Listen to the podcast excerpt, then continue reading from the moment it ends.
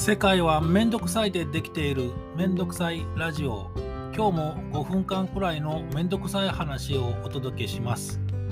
今日のめんどくさい話はときわ食堂のハムエッグというお話です。これはノートと連動してまして2020年10月20日の同じ名前のエントリーときわ食堂のハムエッグからお届けしております。よかったらノートもご覧ください。えー、巣鴨って行ったことありますか？巣鴨。東京のね、山手線、山手線、どっちですか？山手線っていうのが正式ですか？山手線ですか？あの、ぐるっと回ってるね、あの、山手線ですけど、それの時計で言うとどうだろう ?11 時ぐらいになるのかな？時計で言うとね。えー、新宿が9時ぐらいだとすると、えー、10時ぐらいに池袋があって、さらに北上していくようなね、え上野に向かっていく感じの巣鴨。巣鴨と行くと、トゲ抜き地蔵村があって、おばあちゃんの原宿っていう風にね、もう40年前か30年前かぐらいに、えー、いろいろ広まって、当時広島に住んでて子供だった俺でも巣鴨というなんか地名はね、なんとなく、あ、おばあちゃんが集まるんだなっていうようなそういうイメージありましたけどね、そこに常盤食堂っていう、いわゆる大衆食堂、大衆食堂っていう感じなんだけど、中はすごく綺麗でね、えー、リニューアルされてて、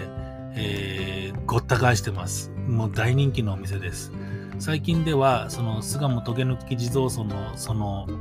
なんだ、なんていうんだ、あの商店街にある、あそこが本店だと思うんだけど、そこ以外にも、もうちょっと奥の方にね、一軒、それは昔からあったけど、えー、商店街よりもっと手前の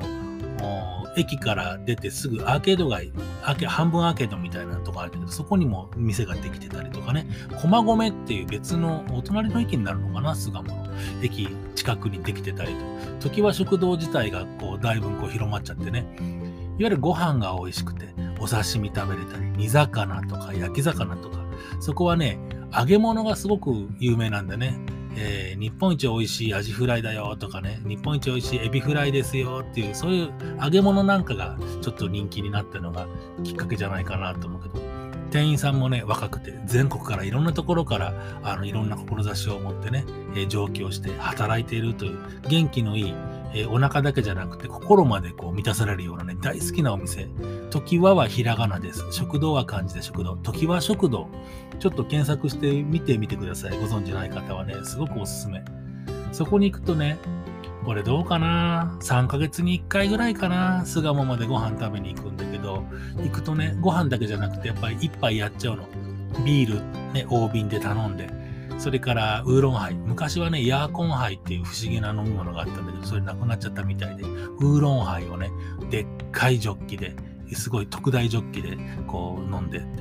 で、お刺身食べたり、揚げ物食べたりするんで、最後にね、締めで、ハムエッグ定食っていうのを食べるんだけど、ハムエッグって街中で食べようと思ったら意外と食べらんないってことない？今、お家で自分で作る以外でハムエッグを食べようと思ったら、どこで食べるかパッと頭に思い浮かびますか？まあ地域性にもよるのかもしれないけど、あんまりお目お目にかからないんだよね。あの、目玉焼きとかだったら松屋とか、ああいったところの朝定食とかね、それからファミリーレストランなんかでもモーニングって言ったら目玉焼きがついてたりするけどね、ハムエッグ定食となると意外とない。しかも、時は食堂のハムエッグ定食は、ハムエッグもうまいんだけれども、ご飯がうまい、味噌汁がうまい。そしてね、なんと漬物が苦手な俺ですら漬物が美味しいなって食べれる、あれはぬか漬けなんだろうか、浅漬けがね、ついてきてて最高です。もう何はともあれね、百聞は一見にしかずで、えー、食べに行ってほしいなと思うんだけど、ハムエッグをね、食べるとき、特にご飯で食べるとき、ハムエッグの調味料を何をかけるか問題っていうのもあって、俺はね、ハムエッグの場合はウスターソースが一番好きなんだ。だハムがついてるからかな。ハムエッグにウスターソース。ただ、目玉焼きの場合は実は俺、ご飯で食べるときはね、醤油が一番合っててね、目玉焼きご飯とかって醤油味が大好きなんだけど、なんかハムと醤油が、あ洋風と和風で喧嘩するイメージがあるのかね。